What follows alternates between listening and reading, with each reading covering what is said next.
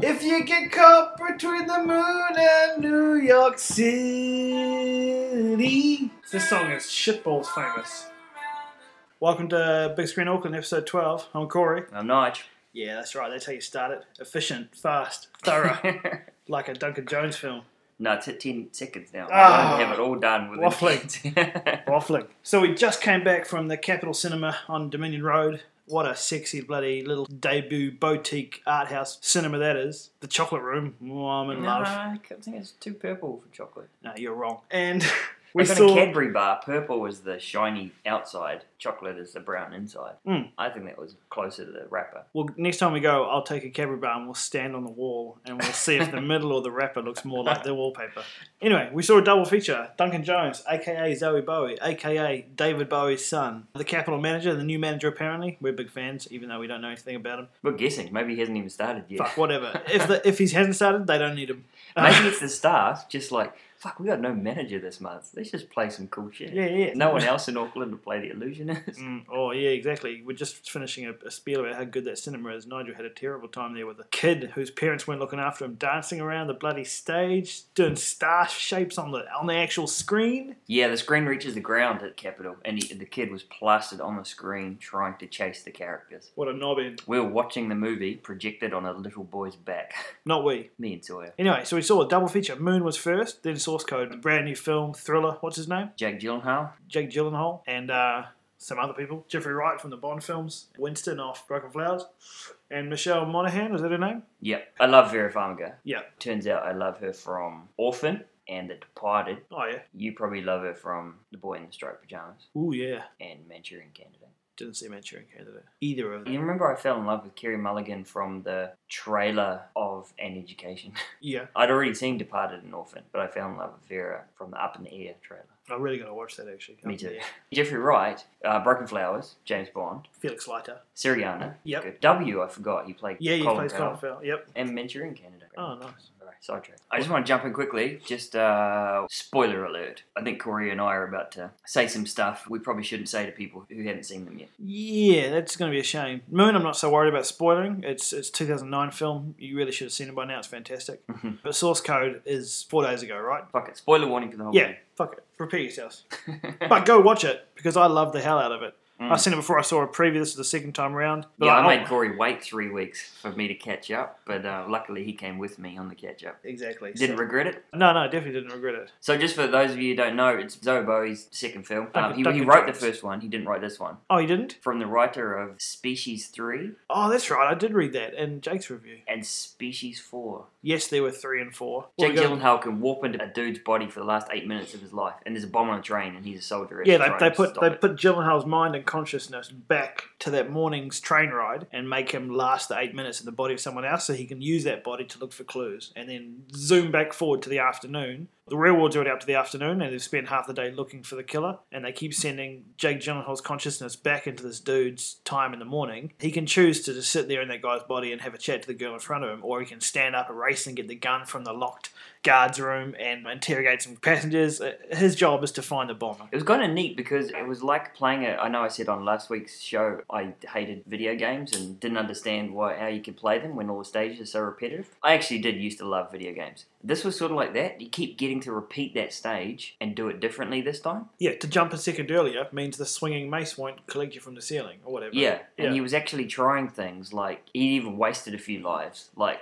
Mm. oh fuck it, I'm just gonna try this, see what happens. Okay, cool. Well, I learned this lesson at least. Yeah, so it's Jake Gyllenhaal repeating this level. But at the he's on same- a train for eight minutes before it blows up. And by the way, the fuck kind of train was that? Am I that Double small decker town flash ass. with a Dunkin' Donuts on board? Yeah, that was pretty Wow. flash. That was awesome. Yeah. Sorry to interrupt. But that's only half of it. The other half of it is forward in the afternoon with his team of like army soldiers and scientists directing him. He flashes back and he's like, Whoa and they're like, Who's the bomber? Who's the bomber? He's like, I'm confused and a bit alone. Who's the fucking bomber? Zap, back you go for another eight minutes. And there were, as Duncan Jones does, some deep moral considerations and things like that and, and yeah, I want to hear Nigel's thoughts because this was on my top ten. I picked it out as Duncan Jones' second film. I was like, top ten, this is gonna be great, this is gonna be one of the films of the year. What do you fucking think of it, bro? Spit it out. Source Code was real cool, man. Yeah. Thoroughly, thoroughly enjoyable film. Even from the opening scenes with the helicopter flying overhead, the bird's eye view of the city and that super blue river, all the low helicopter shots flying into the train and then cutting inside. The explosion graphics weren't that bad. He keeps exploding after every eight minutes. Like it takes him a good half of the train to realize how to not die. But he doesn't Yeah. get a choice. He still goes back eight minutes. And they skip over when they're like, "How's it work?" Jeffrey Wright gives to do his um, Professor Fink from The Simpsons esque explanation. Oh, there's some parallel uh, universes and uh,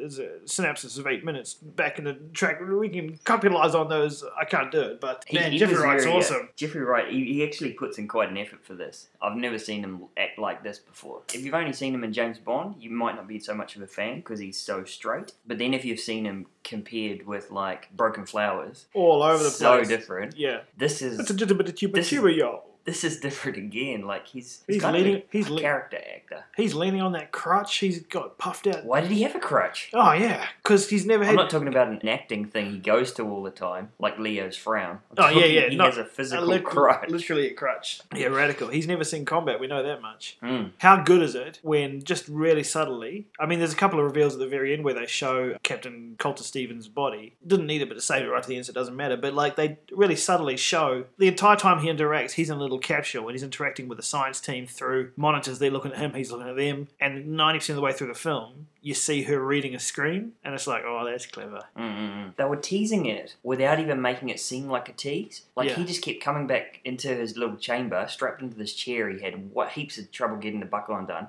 Just going, where the fuck am I? And they just kept saying, look, dude, it's not important. What you got to do is get this bomb off the thing. And he's like, is this real? Am I dead? Is this a simulation? They wouldn't answer the questions, but you were throwing Jake and us were throwing so quickly back into the action. You'd forget those. You weren't sitting there trying to go, where is he though? It's not till the second half of the film that you realize there's been two parts to the film. Then they start drawing it into that mode more, yeah. into where he is. because there's like hydraulic fluid leaking everywhere. He comes out of one eight minutes later, and the thing's all fucking frozen. He's got a frosty beard and shit, and you're just Yeah. like, what? Is- On the second time round, when you watch it, you realize that everything that's happening in there is part of his mind. He can't unlock the buckle because he's not ready for it yet. ah, right. Like to fall to the deck of this control room and, and look around and ask questions, he's got to be ready to. It's like his own internal blocks. It's all very clever. Right, because he's not actually there. Yeah, yeah, he's not there. His mind's like built it for him, Mm, so mm, he's mm. got somewhere to live. He's uh, should we drop a spoiler on it? He was killed in Iraq. And He we was already have. yeah, yeah, yeah. yeah. A bigger spoiler.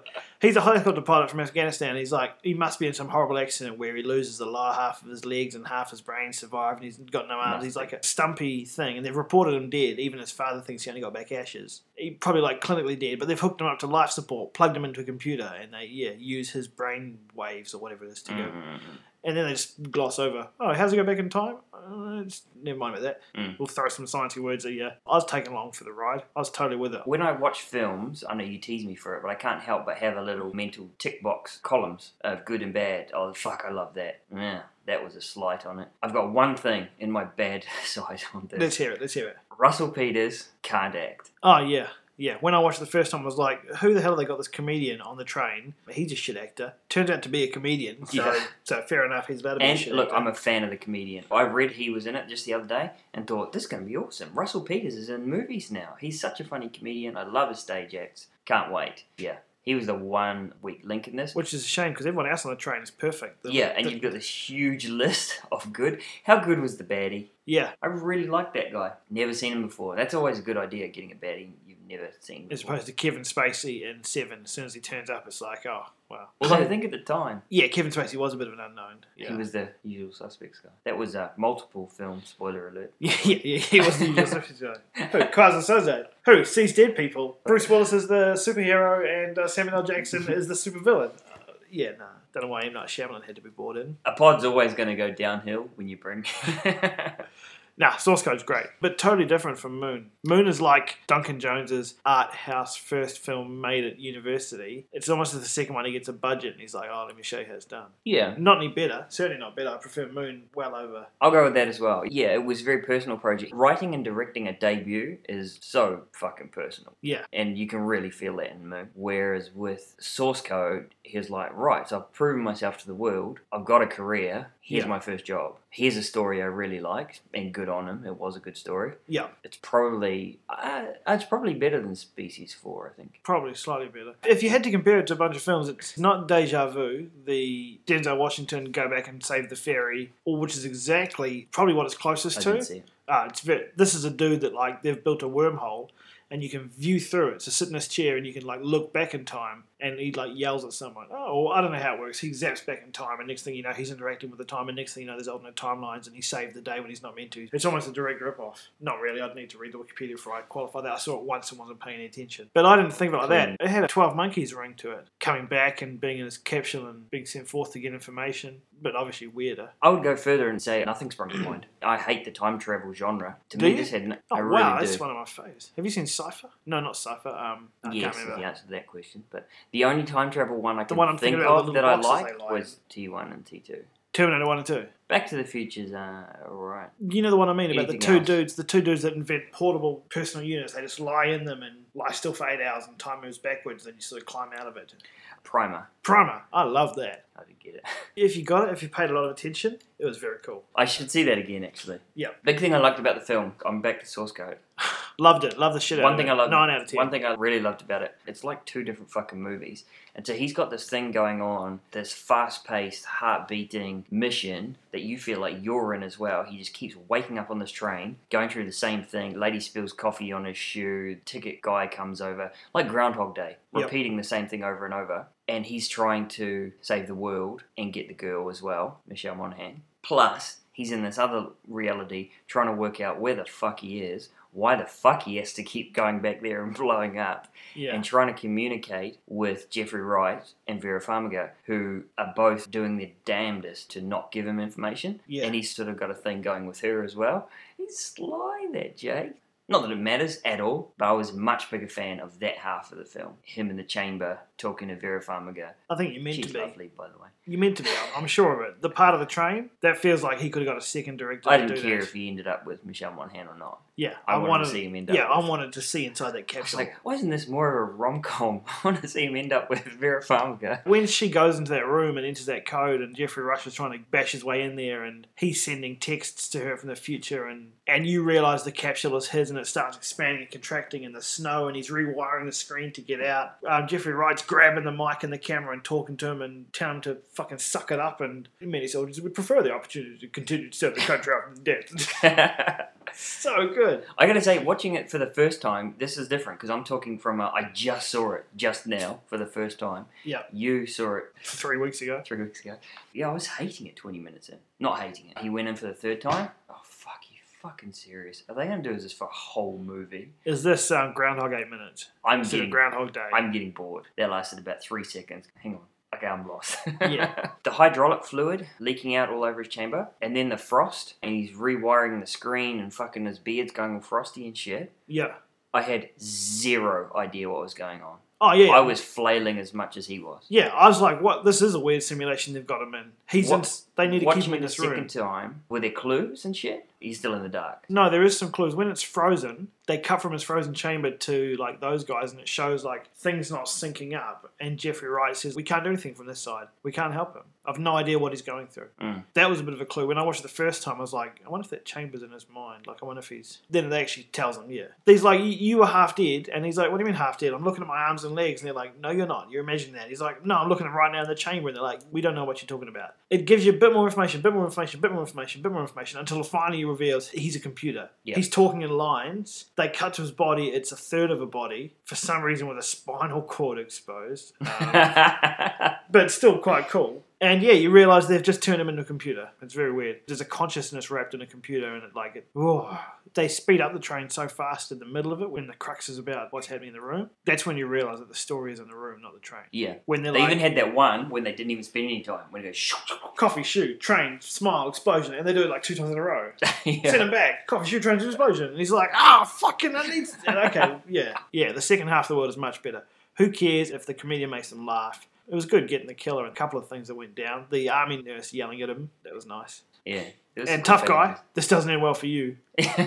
yeah, there were some pretty funny lines in it. Michelle Monaghan, yeah. I mean, no, nothing wrong with it. But it started off all about the train and then not giving you information, and slowly it faded until it was all about the. But it's just so cleverly balanced. It's telling two fucking stories at once. Yeah, It's telling about a dude who wakes up strapped to a chair, just going, Where am I? And he's only got a screen to talk to. And then he starts flirting and is a bad guy. not even a scream. How good a scene is it when he's sitting there going, I don't know, I can't remember, I don't know who you are, I don't know. She's like, recall my name. No, I don't know who the fuck you are. He's like, okay, here comes five cards, and he, he snaps, and you see his face when he re- he's like, oh, okay, um, response memory Alfie Patton one, and then he looks at himself like, where the hell did that come from? yeah, yeah. Yeah, that was very Like how Manchurian. they teach you. how they pull the consciousness back into the computer stream instead of waiting around, but they show it through. I think Source Code was a fucking fun movie, Yeah. and I could probably watch it twice, and I think everyone should see it. Yeah. Jumping back through the year, I'd put it above Adjustment Bureau. Um, oh yeah, Probably Limitless. Yeah. But it's those fast paced, fun, little bit of thought chucked in there. One of those. Thinking Man's action film. There you go. That's exactly what I was looking for. Yeah. However, Moon. Moon. Moon is a masterpiece. Moon is the movie man's movie. yeah, Yeah, it's incredible. Moon is fucking everything about it. Everything from those big six wheeled, super large tired buggies rolling around in no score, just rumble, rumble, rumble across the How lunar do they film those landscape. moon things? I got no idea. Were they CG or were they models or were they I hope they're models. real life or? I hope they're models. Man, the moon looks so cool. that base, the whole thing about it is that base. They could release it as a toy. You'd A buy little Sam Rockwell doll and a lunar base. one Sam Rockwell doll. Well, like Uh, four. for those of you who haven't seen Moon, Moon's uh, Duncan Jones' first one, and it's Sam Rockwell's. Tour de force performance. Yeah. Sam Rockwell's at the end of a three-year term on the moon. They harvest now seventy percent of the Earth's power comes from the dark side of the moon. Selenium 3 or whatever. But he lives up there in a space station by himself, except for his trusty computer, Gertie, Who you love in the film the entire way through. yeah, played by Kevin Spacey, and those two hang around. I even loved, this time I noticed it the second time watching it again, the way Gertie changes rooms. He slides across the Yeah. room and he gets the thing and he like clicks down and goes through the gap and then clicks around and slides back up and then continues his path. Yeah. Like, they thought that shit out. And he's got two hands that rove independently. And he was filthy. He like had coffee stains all over him. He Yeah. had like a little ashtray. He, he's utility, yeah, man. And how much expression do they get out of that smiley face? There was Ah. actually some fucking funny scenes when Sam would just say something and then it would just cut to Gertie and it'd just be like a sad face. You Yeah. know exactly what that computer's thinking. Yeah, I didn't notice this time, but there was a sad face with a tear right at the saddest moment. and man, that drives it home. I'm sorry, Sam. Sad face tear. Oh, deep. so good, Sam deep. Rockwell's been on the moon by himself harvesting things for three years. His wife and daughter are waiting at home for him. Massive beard. He hasn't got a live connection. He has to just send messages back and forth that take a couple of days and shit. He's going a bit crazy. He's talking to himself. He's Talking to his he's- plants, blah, blah, blah. He's built talking to a his plants, model. building models, and then you find someone and shit gets fucked up. He finds someone. All of a sudden, he's not alone. Well put, well put. Moon is a fucking masterpiece, It's- brilliant film. It's a goddamn fucking masterpiece. It's Yeah. incredible. Everything about it. Sam acting with Sam, the ping pong scene, uh, the lunar base, as we've said, Gertie, how simple his job is, the tight time frames around it. the whole thing really happens over like 14 hours, and then a for, you know the fortnight flies by, and then the last 14 hours they figure shit out. Oh, so good the way he degrades, decomposes. yeah, I have real trouble with that stuff. You know, when teeth are coming out and he's He's like spitting up big. F- he can't walk anymore. He's he's constantly yeah vomiting blood into the toilet, and he's I really struggle with that stuff. When the character feels weak and terrible, if it's filmed right, Oh, I feel weak and terrible. when he's in bed freezing, man, you feel sorry for him. Yeah. You want to get him some chicken soup or something. So maybe this isn't like a Kerry Mulligan film that I watch every day before I get up. This is I'll watch it once a year and love the shit out of it Yes. and feel sick. just the sound of the moon and the rovers, the stones flying, and the mutedness of it all. And uh, I reckon you know what I would do that job. I reckon, you go mad. What if there's no liquor?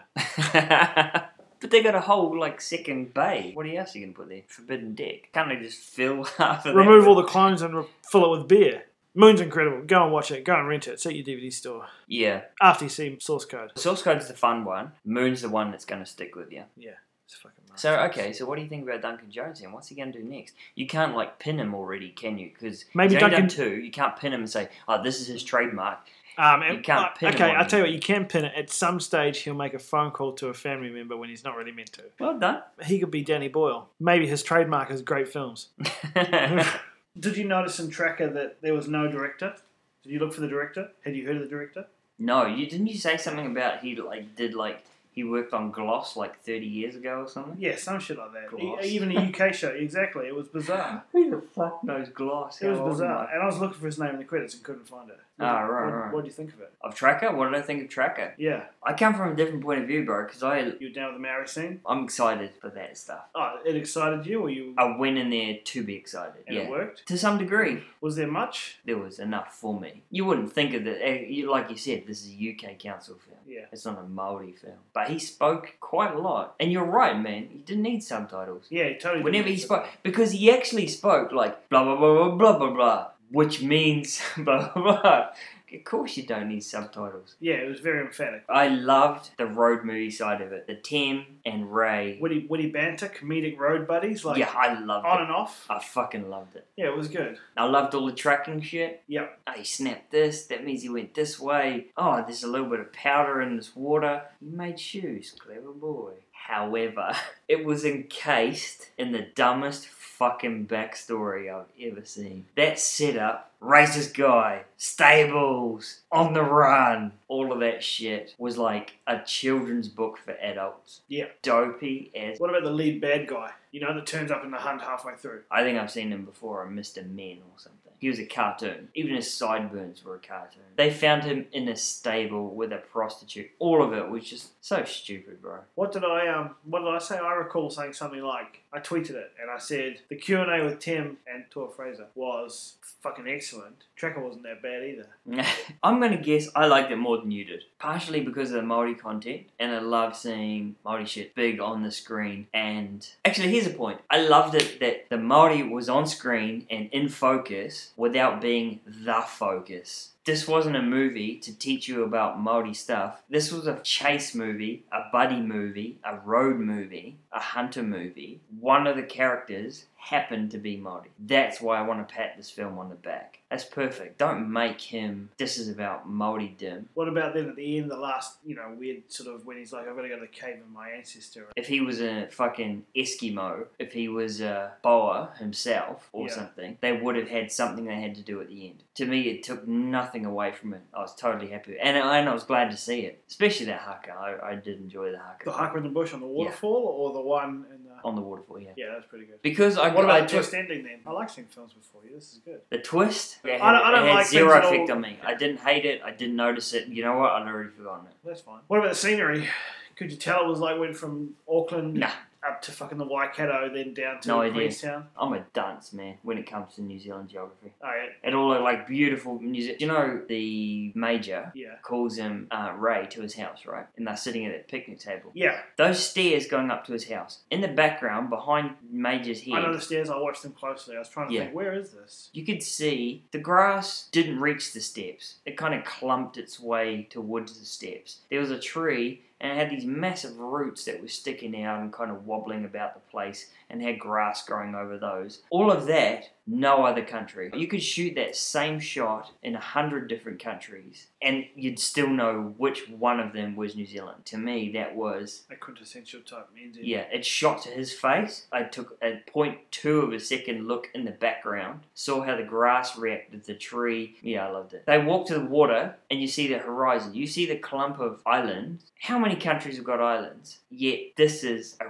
recognizable. That's New Zealand. Yeah. I know this place. That was cool. And last week you were going on, not going on, but I think you mentioned Ray Winston. You're like, has he got an accent? I can only picture him doing a London tough guy. What do you think of his boar? I thought it was pretty spot on. He still did his gravel. It didn't matter. He still- Ray Winston was still Ray Winston. He's real still, and people go, "Yeah, but you're a cock because of these three reasons." And they look at him, and he just like broods at them, like he's got his little eyes, his red puffy face, and he just looks at them. His mouth wobbles a bit, and then when he finally comes out with a sentence, it's really deep and gravelly. yeah, It was exactly the same. that's cool. Yeah, had an accent, but he was Ray Winston. He didn't answer. He didn't have snappy one-liners. He, oh man. Yeah, he's deep in thought. The only problem with it was Ray being so cool made Tim look too big. And I like Tim. You think Tim showed up as overacting? Yeah, I think Tim overacted. Yeah. I think Tim is a handsome, solid motherfucker. Perfect Maori specimen to have on screen. I mean, he was witty. He was delivering you, you haven't- You punchlines. haven't seen Once for Warriors. Don't bring that up. It's embarrassing. That's his masterpiece. Do you know what? I'll watch it the next week. That's my mission Do it. to the Do it. listeners. It's that good. However, that's not for 13. That's for 14. On episode 14, I'll have watched Once with Warriors and I'll let you all know. Yeah, I'm on must rewatch so I can be savvy the conversation. That's I the- like Tim and I think Tim did great in a lot of scenes, especially when those two were scrapping. Tim was incredible and Tim seemed witty, Tim seemed wise, Tim seemed like he could handle himself in the bush. But I've seen Tim in some dumb shit, man. I've seen him in Barbed Wire and Speed 2, Wow, I haven't seen either of those. Those weren't worth Seven Days and Seven Nights with Harrison Ford. No, this is fascinating. Keep going. I'm only pulling these off. I've seen Seven Days and Seven Nights. I've seen Speed 2 Cruise Control. I've seen like Barbed Wire out of the corner of my eye. Like never watched it. Tor Fraser brought these up mid Q and A to give him shit because he's like his uncle or his cousin or something like that. And it was like, oh, uh, so you've done some, um, you know, you've been Jake the Mass and you've also uh, Barbed Wire and. Uh, Speed to Cruise Control, and uh, Tim shot back with him. Was like, yeah, it was it was pretty good working with Harrison Ford. You know, whatever his That's name a is. pretty for the, comeback. yeah, shot him back. You know. I wouldn't have used any of those titles because I haven't seen any. Yeah, of they them. were my go-to joke titles. I know him from Star Wars 2 Star Wars Two, yeah, Django. and You like that? How fucking fast was that? Django Fit, baby. Took yeah, me one second. ah, Yeah. geek. I think you just scored yourself another five girlfriends from the air audience. Did you ever see Blueberry, No, never heard of it. a sci-fi western Oh, there's starring, my New Yorker. But a big, but a from memory, someone's going to totally prove me wrong, starring Vincent Cassell, Vincent Cassell, the uh, director of the choreographer on uh, Black Swan. Michael Madsen, Michael Ma- Yeah, Mike, I can't do his voice, but it could call Michael Madsen. Species 2, Michael Madsen. and the Indian chief is Temuera Morrison. A dreadlocked Temuera Morrison, if I recall. Wow. It's a French sci-fi western.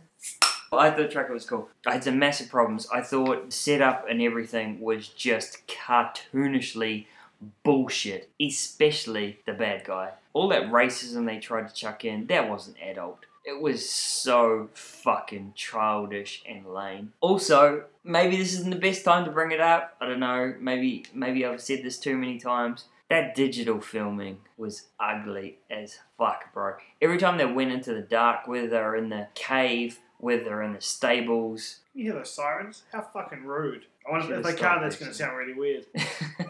Never mind, keep going. no, they usually can actually. All right. If they're listening to headphones. Well, you headphone audience, sorry about those sirens. Carry on. Every time it went dark, everything was grainy. Then they'd try and fix it by lighting a fucking torch or a campfire or something, Yeah. and the red would overpower the darks. It was ugly, it clashed, it was, yeah. Digital, you suck. And I hope this is in the future. I hope this is a temporary glitch Did you do some between research and find out what it was filmed on? Because it might have been filmed on a s- 5D, like what we're using for the 48 hours, versus the fucking red one, which is the biz. You know, the tinted Yeah, yeah, cameras- it could be. However, I had the same problem with you know with other stuff, cold weather, which proved it was filmed on the red and didn't help. Chop down, chop down red, I reckon. Maybe. Could be. As a wrap up, I really enjoyed the camaraderie. I think there was a lot to be had with Tim and Ray. Tim was a bit big, but Ray's accent was spot on. I think the two of them did really well together. But my only problem was there was some dopey writing.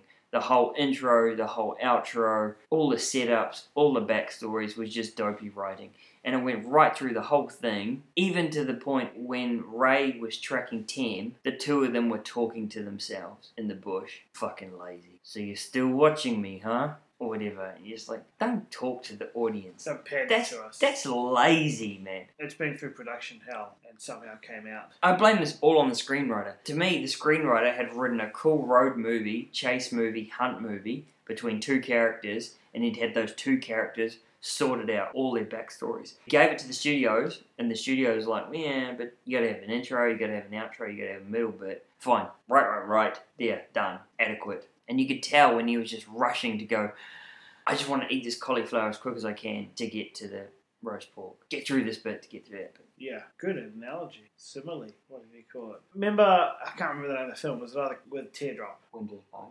Winter's So Winter's Bone. Before I went and saw that, I was thinking it was going to be a bush trekking film, which I said was a sub sub genre. And there's one starring like Danny Glover or something, dudes that go up in the mountain and looking for someone. There's a it's a sub sub genre. Trekker fell beautifully into that.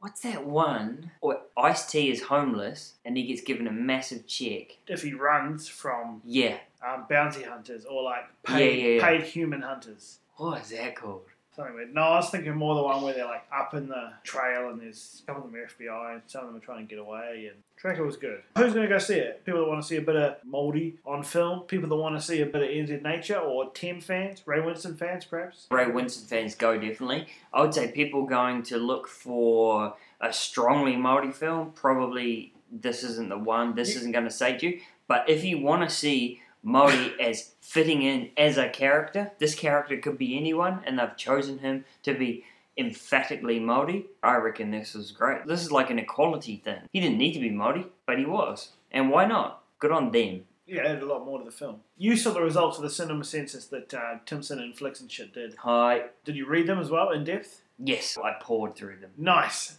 Is this story Kiwi enough to annoy those that said, I don't want to see Kiwi content in fucking NZ films? Did you read that? Because I'm with those people. No, this was a UK. No, I- to me, I this agree. was a UK council film. Yeah, that's what I'm saying. Because we were midway through recommending people when I had that thought. Mm-hmm. I'd recommend this to people that want to watch an NZ film or a film set in New Zealand that doesn't ram NZ down your throat. It's just a really good location. The Maoritanga was not really included in it that much. It was a side character. They had two characters, and one of them was this, and one of them was this. It didn't really matter what they were. If you were like, oh, I'd like to watch uh, a film about the Boer people, Zulu, man, watch that fucking film. this wasn't really a film about that, just as it wasn't a film about Maori people. Yeah. I loved it because of that, but I would have loved it if it didn't have that either. Good call. I wouldn't use the word love. I wouldn't use the word love either. So I take it back. Sorry. I loved the road movie sections of it. There was like three 20 minute sections. They were awesome. no, that's an hour. Good call. Next up. Anyway, there we go. That's Source Code, Moon, and Tracker.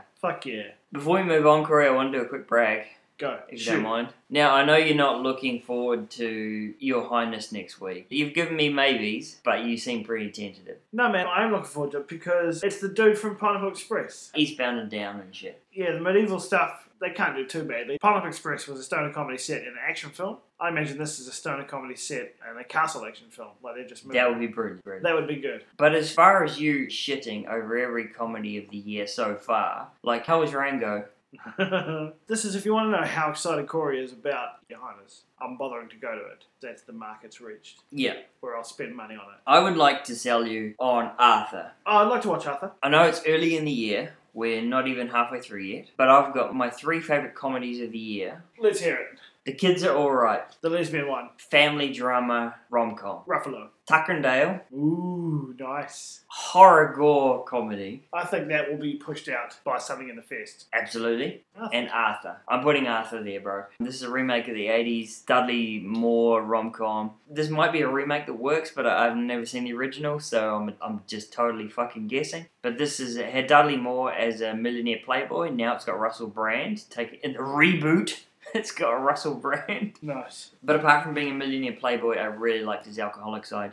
He's very, very fucking funny. He's throwing shit away left, right, and center. Just he trails off. The way Russell Brand just trails off, and he's so stunted in his speak, and he just throws in so many. That is the funniest shit I've ever heard. Basically, it's a story about his. mu- He's a multi-squillionaire. His mum gives him an ultimatum: you either have to marry bitch face Jennifer Garner or lose your cartoonish wealth. But he's fallen for a normie. He- Uh-huh. He, met a chick at the train station that he falls in love with. So he- he's maybe thinking of chucking in his ridiculous wealth. I think it was a waitress in the first one. Oh, was it? Helen Mirren plays his nanny, who I believe actually was male in the original. Yeah, there was a male nanny. There was the, the woman he had to marry. There was uh, the parents pushing him into it, or someone pushing him into it, saying, "If you don't, you lose your ridiculous wealth." Mm. They made a sequel of Arthur. I wonder if there'll be a sequel to the Russell Brand one. Brother, can you spare twenty five million dollars or something, or two hundred fifty million dollars? That was the name of it. Arthur Two on the rocks, and he was holding a sign. He was out of money. The first film, he's like, "Here's all your money. We'll take it away." The second film, he marries like Liza Minnelli or some shit, moves in with her, and loses all his money. This one, he hasn't got a dad. He's got a mum pushing him into it to marry a chick who's Yeah. got a very menacing dad, Nick Nolte. But he is served day and night by his nanny, who I think was a male in the first one. Yep, And definitely. this one's Helen Mirren. And it was always someone And uh, very a- old. Total fucking dopey. Wow, I did. I thought you liked Liz Guzman. No, the character. Oh, character. I'm talking Ah, about, ah. yeah. Who is brilliantly played by Luis Guzman. Yeah, Lu- Luis Guzman. Luis Guzman. Liz Guzman. but dude, this is brilliant for Helen Mirren. For Dame Helen to be cutting people down, to be this venomous, and have such a fucking camaraderie with the brilliant Russell Brand. Those two are brilliant together. Yeah, I really enjoyed this film. He's got a love interest. Sure, that's the story. And she's fine. She really is fine. And Luis Guzman is fine. Uh, uh. This is a Russell Brand versus Helen Mirren movie, and it's fucking hilarious. Another one I've seen, maybe I've already talked about this, maybe I haven't, I can't remember, but I just wanted to go in a bit deeper on The Illusionist, not the Ed Norton thing with, um, who else was in that? I don't know, Paul Giamatti and No, this is uh, The Illusionist. This is the French animated thing by the guy who brought us uh, Triplets of Bellevue. It looks just like Triplets of Bellevue. And this is um, about a down on his luck magician in the 50s, and he's taking any job he can weddings and parties and stuff. He takes one in the Scottish Highlands and he meets a little girl. Little girl. She's probably in her 20s. Yeah. She sees him do magic. He magics her up a pair of shoes. He doesn't really, he buys them from the shop and conjures them. yeah, He's an illusionist, hence the title of the movie. She thinks he's a real magician, and so she like quits her job and just moves in with him, just follows him around, and then it becomes a real depressing movie about um, him getting part-time jobs to support this habit of feeding her gifts, yeah. and it's a real downer. in However. Scotland. No, they just that's where he meets her. He Right. travels around Britain doing little crappy stage jobs with him as Magic Hat and his rabbit. Yeah. But it's amazing to look at. There's so much fucking talent on screen. It's like the most gorgeous piece of moving art you could possibly ever see. Like this thing is totally like up there, number one. And all the character design is brilliant. They got singers like in the start. He has like a Beatles rock band come out. Then um, after his show, he has like a a really skinny like French singer girl come out and her bones are like her shoulder bones are sticking out above her ears and shit. Like, not Didn't quite Edith Piaf, but uh, Yeah. Then he goes to a party and it's like this big, you know, busty, obese fucking Viking opera singer and shit. Like the designs are just like you'd never design shit better than this. This is not a kids' film. At one stage, the two of them move into a, like a hotel for stage people. There's an alcoholic ventriloquist. There's a suicidal clown who gets a shit beat out of him on the street. They meet a drunken Scotsman, and the, it's basically this film was a love letter to the death of showbiz. Like, do you remember way back in the fifties when showbiz died, stage acting, stage performers died? Do you remember that? Do you remember how much that sucked? Do you remember how much that hurt? You Do you know remember what? what a great gap we've got in our life now? Yeah, well, here it is again in your face. Uh, do you know what vaudeville is? Yeah, I'd like that to make a resurgence. yeah, yeah. That'd be cool. Imagine if you could go to your local pub. It cost you ten bucks to get in. You buy two or three pints and watch a dude on stage do everything. Yeah, Mime, crack some jokes, sell some product, fucking whatever, everything. Do some flips. rather than watching the netballs on for another half hour, then the rugby starts, if a dude was just juggling fish in front of my table, that would be much better. Yeah. However, if you did like those juggling guys, this film is a slap in the face. You go, remember this? It's gone. It's dead. And here's why. Because of these adult themes and the amazingness of the animation, like literally the most amazing I've ever seen, I think. I really wanted to love it. But you know what? It's kind of dull. This is the second time I've seen it. I saw it back uh, last year in the film festival. Yep. I thought it got drowned in festival fatigue, which I Oh. go on about quite often. If you're seeing four or five or six a day, one in the middle might get lost, and you're just like, man, I didn't enjoy that. There's Hindsight no turned reflection out on to the. be dull. Yeah, exactly. Alas. I think the problem with it though, this shouldn't have been animated. It's the subtleties of a 60 plus year old man living with a maybe a 20 year old girl. They don't speak the same language. She speaks Gaelic or whatever. Yeah. He speaks French. They're living in England. They can't communicate, so the film's silent. I mean, dialogue free. And he's trying to explain to her the intricacies of I'm a conjurer, not a magician. Magic isn't real. These are tricks. If you live with me, you need to get a job without dialogue, and it doesn't work. and it's frustrating. It's depressing. They shouldn't have animated it, man. They should have just filmed it. It would have been beautiful. Yeah. However, you should see it because it exists. It's an amazing piece of art. That's your recommendation. They should see it because it's alive. and know that you're not going to enjoy it. I was going to say, next thing we'll have to recommend them see Skyline. Or But please don't not see it because you've never seen a film that looks this fucking you compare it to detailed. something other than Triplets of Belleville. I can't, man. What about, um, I don't even want to know. Disregard that line of questioning. I saw a Chinese ghost story. Yep. Uh, which I was excited about because it, it looked like it was effects filled and it was from the director of the two Ip Man movies. And I believe my words were somewhat childish and sadistic when I said I'm looking forward to hearing that it sucked. So Yeah. For a start, I just want to open this by saying that I gave the plot details last week. I said it was a remake of the 1987 Hong Kong film. I was totally wrong. Yep. Whatever I gave it, something about a taxpayer and a priest going to the underworld to fight for a ghost soul or something. Yeah, none of that happened. This is about a council guy coming to a mountain village that's Yeah. pretty close. to so- to solve their water problems. Um, he heads up into the mountains, which are demon filled. They take a bunch of prisoners to fight off the demons. Um, they find a temple with the water source. All the demons chicks, by the way, all the demons are chicks. All the demons attack them, try to have sex with the dudes. And then they just suck all their life energy out through their lips and then give it to their boss chick. But this one guy falls in love with a demon, and then a bunch of demon hunters show up and they slice and do magic and do do ridiculous bullshit that's just Things I would have uninteresting to hated. watch. Yeah, absolutely. And this is um, a miss. This pales compared to Lost Blazement. yeah, forget it. This thing was terrible. But I'm not going to hate on it like I did with The Butcher, the Chef Swordsman, or A Woman, a Shaolin, Gun in a Noodle Shop, or even Shaolin. Yeah, this just wasn't for me. This was relationship dramas between demons and humans, and everyone had magic. It's magic, it's CG. Who was in the cinema? Did it go down well? Yeah, no, it went down well. Oh yeah. The problem was, though, here's the second part of my review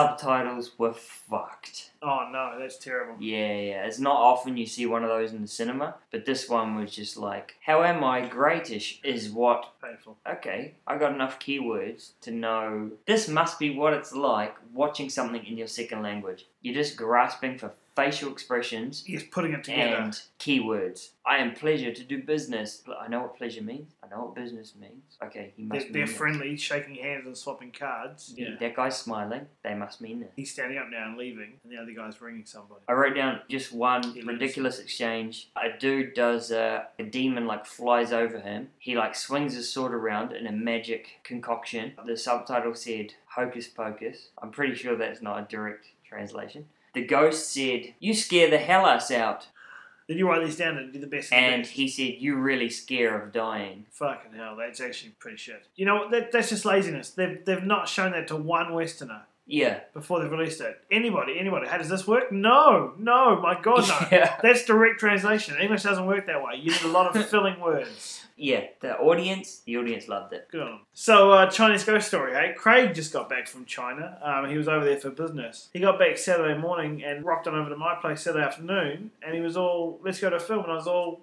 Fast and Furious 5, man. Chuck is coming. So we three rocked on to St. Luke's, left nice and early, got there. Line was out the motherfucking door. Saturday night, I had a two for one voucher. All that cattle class directional lines at the bank shit, that was all packed to the gunnels. But we got in. Film was good. Film was really good. It wasn't, uh, you know, I was looking forward to it to be to be worse than I thought. It was fine. It was really good. Worse than I've- you thought because you've seen the rest of the franchise. I've seen one when that came out. That was phenomenal. I'll admit. I I haven't missed two, three, four. No, I just haven't got to them yet. You wouldn't have had to watch the previous four. I think I've seen three of the previous four, but you don't have to have watched them. Standalone story. The Rock comes in. The same old driving, the same old scenes that the other ones have, but done really well. Good action scenes, bit of intrigue. I mean, there's some random shit and a lot of family and hugging. And it was like um, Gone in 60 Seconds, that sort of thing. A team of people working to pull off something, It's about changing Angelina Jolie. the movie. bad guys get closer. Yeah, it was really good. You can see why it's at the extreme top of its box office. It's perfect for cinema attendees. It's really, really good, did you say? Yeah, on the scale that I'm rating it on. Does that make it better than Tracker and Source Code? No, no, no, that's for people that would consider Which, going which, to see it. which scales are you? that's on the Fast Five scale, and the movies of a similar ilk to Fast Five. And the I have movie no idea what you're talking about. So far, this week, we're up to four you've seen it beats Moon. Tracker. Source Code, Tracker, Fast Five.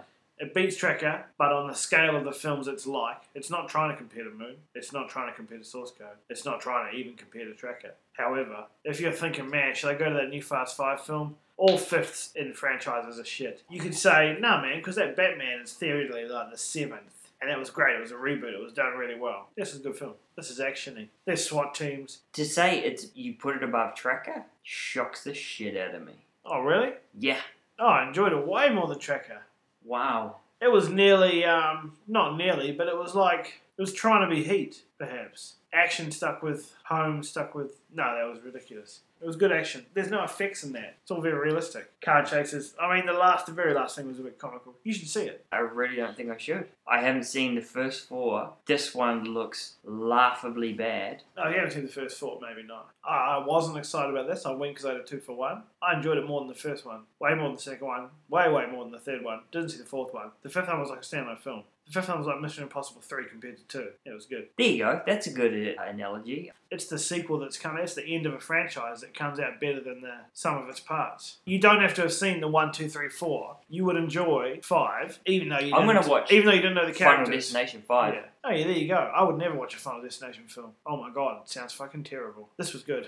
This had a scene straight out of Clear and Present Danger, which is a Tom Clancy Harrison Ford film, which has like a convoy taken down, like four cars driving. It's been repeated many times. Four cars will drive down the street. A dude will appear on the roof with a rocket launcher and explode the first car. Can't go past. Then another dude will appear on the roof with another rocket launcher and explode the last car. And then you've got like a trap it was even in Con Air. They used that. It was a trap. That's my leg bar. It was good. It had good driving, crap police, that sort of shit, machine gun fights, running over favela roofs and so forth, The Rock punching Vin Diesel, special effects, trains. Short skirt, titties, two guys in a car going, "We love each other, bro. We're back together again." Did you ever see Romeo Must Die? Do you know there's a subgenre of fucking black rappers and hip hop and kung fu dudes? There's like one where they steal some black ice. There's the heist one. There's whatever. In this one, there's like Ludacris. Ludacris is awesome in this. I recognise him from one of the other films. It's like the last of a series where they bring all these people together, and it's a heist film. Yeah, Fast and Five is good, but obviously nobody's going to go to it. It's a film about car chases and robbing from the cops and oily muscles and singlets and short skirts. Like, if you hate all those things, it doesn't matter whether it's good. It's good of stuff you hate.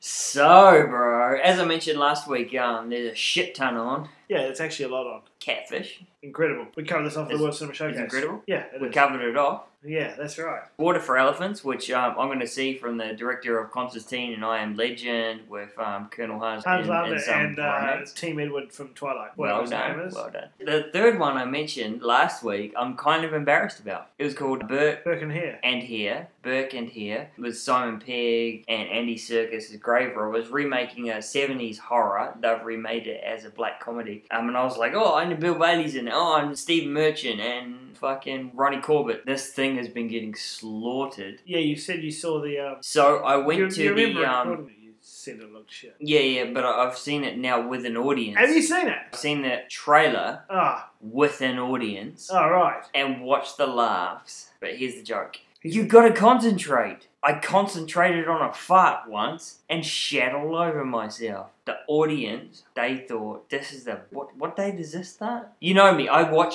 everything. Nice. I've cancelled this. I'm not watching this. I'll put a tiny anymore. dude back into Fast Five. There is a scene. They get access to a police bathroom to break into the safe next door, and they do that by placing like dynamite in the sewer, and it blows up sewage out of the toilets while a guy's sitting on them. That was the audience that I watched Fast Fives with. Favorite scene. An hour and a half of action, thrills, and spills, and they laughed the loudest and the longest at first. Poo coming up out of the. Anyway, the audience fucking loved it, and I was like, oh, kill me now. yeah. Why is it fecal jokes get the best laughs? What the fuck is wrong with people? What are you trying to tell me? You can do funnier than farts or poos? We'll find out next weekend live with foot. However, coming out this week, Pirates of the Caribbean on Stranger Tides. Corey, this is about um. I haven't got much to say about plot details, but this is the on the search for found in the youth. But this is uh no longer There's going to be a family youth. in the new Orlando Batman. Carnac, Bloom, and Kira Carnac Knightley. Are they gone? This is awesome actor Johnny Depp, Concur. awesome actor Penelope Cruz, awesome actor Jeffrey Rush, and awesome actor Ian McShane from Deadwood. Uh huh. Four awesome actors. Looks awesome. It will be the highest grossing of the year. I haven't liked many of the other ones. I watched the first one. I recall that being good. I can't remember. Parts that annoyed me being too kiddie. I think there was a second one that had like weird thrills and spills, and it seemed more more quirky and Benny Hill almost. I'm not. Yeah, so I'm definitely on watching it by myself. If you're not watching Pirates 4, motherfucker, I ain't. you're watching Brighton Rock. Ooh, Pinky. Pinky. Pinky. I, I, what I love. What have, what have you heard about this? Because I've heard it. uh-uh, Not too good. I've heard exactly the same stuff. That's rough, man. Sam Riley, Uh. who played the lead singer of Joy Division and Control, Uh huh. with Helen Mirren, who is Dame. amazing Dame. always. Have you seen the Queen? Dame Helen, not yet. Ah, s- watch that. So Brighton Rock's about a young gangster who's just taken over a gang. He commits a murder, and I think a working class person sees him do the murder. So he like cracks onto her in a major way to think if I can romance the shit out of this maid girl, then I can convince her not ever to talk. You know what? He's a rocker in the mods and the rocker. I can't remember. The book and the first movie are 30s. Oh yeah, This has been updated to the mods and the rockers. Because there's a scene I was, in the trailer. All I've all I've really thought about, other than this, it looks quite cool. I'm saddened to hear that it's getting bad reviews. I want a film like this to be good. It looks really good. And there's a scene where they're all on nifty fifties, and I thought to myself, Quadrophenia. Wow. Did you see Quadrophenia? I, like don't know, films. yeah, I don't know. I like quadrophenia. films set in that era. Isn't Sting quadrophenia Quite possibly. All I know about Quadrophenia is I got the poster and it's fucking awesome. and Sting's in And I think I've seen it. it. Rock, Go go.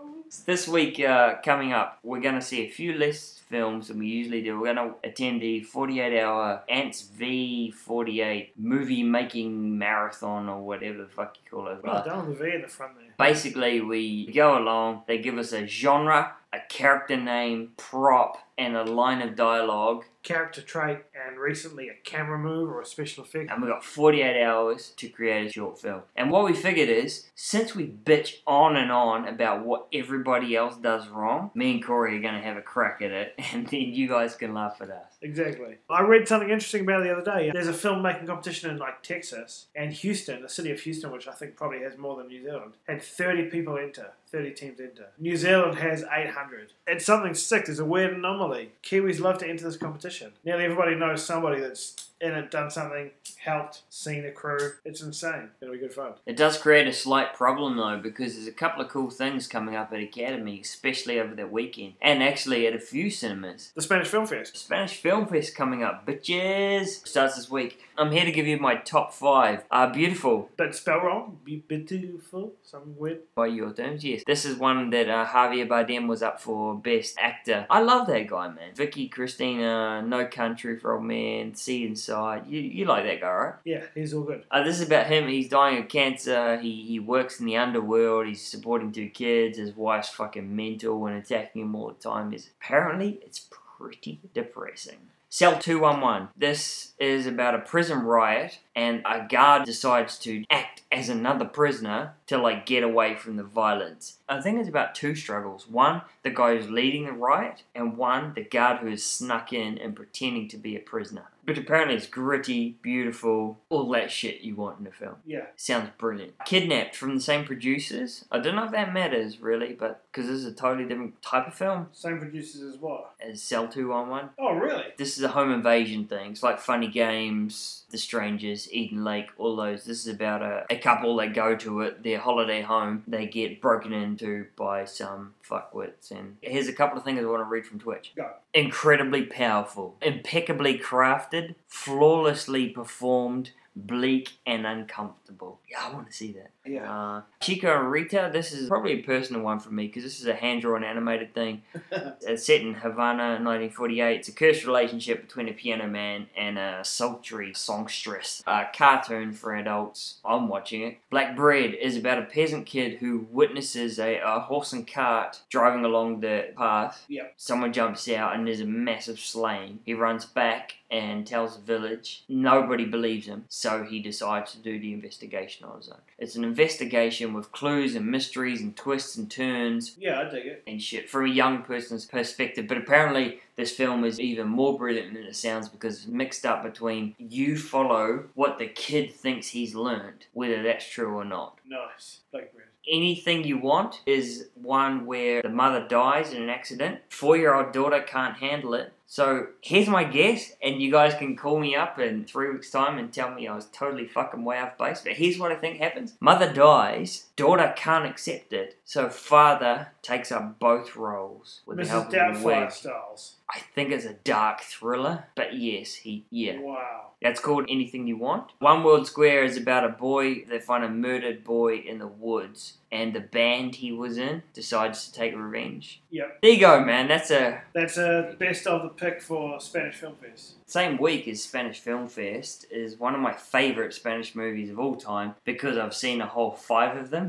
my number one out of those five is Talk to Her, Hable con ella, or something. Who knows? Talk to Her. Pedro Almodovar. This is an amazing film. I'm going to try and sum it up. Tell me if you think this is interesting. It's about a nurse dude who looks after comatose chicks. One of the ones he's looking after, he falls in love with. Plus, the girl who shares his room is a famous chick bullfighter, and her boyfriend, who is prone to crying as often as he can, kind of lives in the room to watch over her. And it's about the friendship between the creepy nurse boy and the boyfriend. It's Weird. is weird and twisted. Almodovar is one of the best filmmakers alive today, and this is one of his best films. 2002. When is it? Where is it? Academy has got two screenings on the 24th of May, Tuesday. 5:30 and 9:30. 10 bucks. I'll go to that. Academy's kicking ass at the moment. They they got all their comedy months still going on. They got Spaceballs, Benny and June, and shit still happening.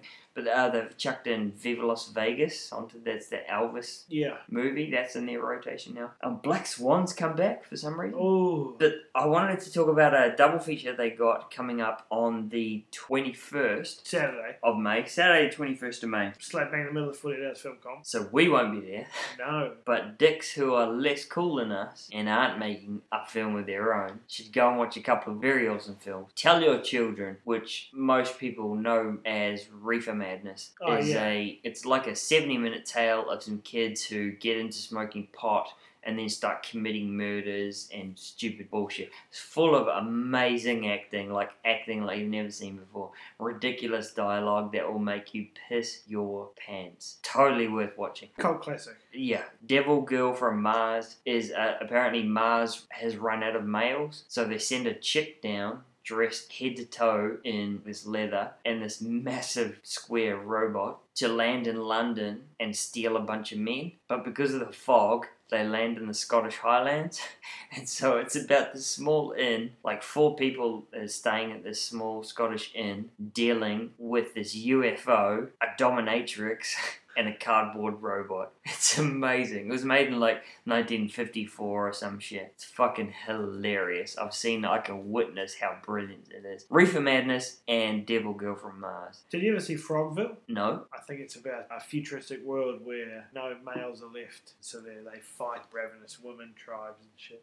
It's Sounds bizarre. good. so that's an academy. Yep, Viva Las Vegas, Black Swan, uh, double feature of Reefer Madness and Devil Girl from Mars. Talk to her coming up on the 24th. They got heaps of shit on, bro. Plus, you and me, we got to catch up with that fucking Frankenstein this fucking week.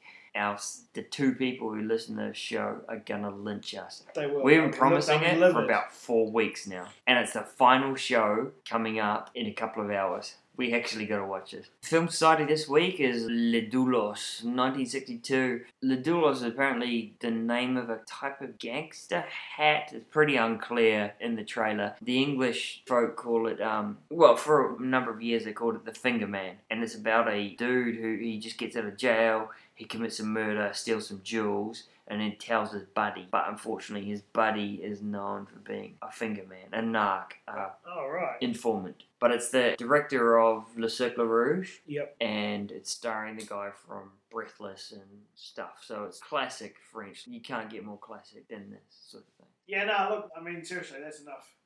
There's so much in Auckland. I was thinking of talking some more. Do, do you want me to talk some more? We probably we probably call. it. They probably do. They probably will. no. Fuck it. That's episode twelve. Corey. I'm Nigel. Goodbye.